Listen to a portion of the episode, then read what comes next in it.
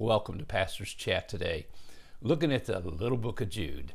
And uh, we're coming toward the close of it. Maybe in the next couple days we'll finish out this book and then we'll be starting in the book of Revelation, the last book of the Bible, the last book of the New Testament. Now, today, I want to remind us what Jude is talking about here in the very last part of this book when he says, Now unto him, in verse 24, who is able to keep you from stumbling and to present you faultless before the presence of his glory with exceeding joy. Now to him.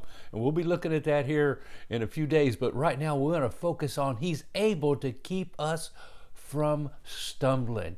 Why do people stumble? Well, they stumble for a lot of reasons. Sometimes they're in the dark and they can't see what's in front of them, an obstacle that would cause them to stumble. The Bible says the wicked walk in darkness, they know not at what they stumble. But you know, the Bible says to the believer, Thy word is a lamp to my feet and a light to my path. Whenever I go out in the dark at night uh, to do something, I always take a light and I shine it in front of me because I know I'm at that age. I don't want to stumble and fall. Something will break pretty easily. We have to be careful. If we're not careful, we will stumble. But He's able to keep us from stumbling and present us faultless.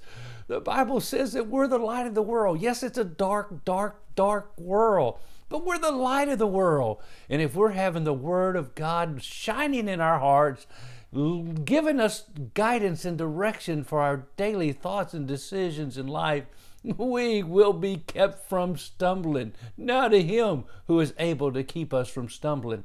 Now, several things that He told these believers in dealing with the apostates who are out to cause us to stumble. And he says, Remember, remember the words which were spoken to you by the apostles. So remember the word of God. We got to first know it before we can remember it. Then he says, as he goes through this passage here, he says, Remember the word which were spoken, how they told you about these false teachers, these apostates, how they told you about them. So remember not only who told you, the apostles, but remember what they said. Remember what they said. And then they were warning you of these mockers who walk after their own lust. And then remember why they said it. Why they said it. These false teachers want to divide the church, cause division and strife. A church that's fighting with itself will never go on the offense for Jesus Christ a Christian that's fighting with another Christian will never have the testimony that he should have amongst the unbelievers in the world around them. Because the Bible says hereby, men will know that you are my disciples because you love one another. So the apostates, the false teachers, those leaders, those people that come in amongst us that are Satan's emissaries, they're literally representing what Satan stands for. They're lying, they're deceiving us. They not only divide us, they deceive us.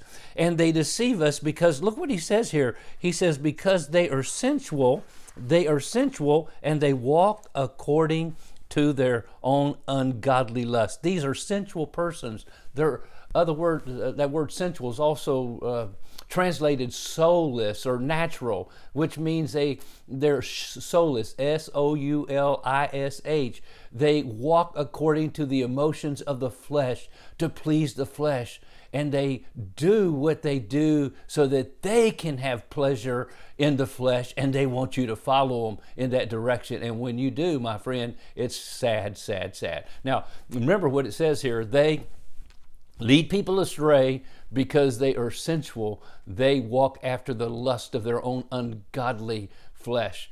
Uh, how sad because too many people follow them.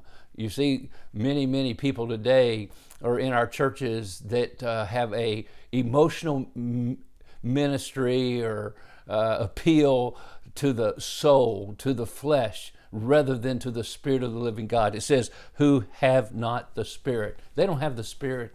And that's why the Spirit Himself bears witness with our spirit that we're the children of God. And we need a discerning spirit that teaches us how to discern those who are trying to lead us astray. Paul told the church at, at Ephesus in Acts 20, now I know after I leave, these people are going to come with perverse words, perverse words.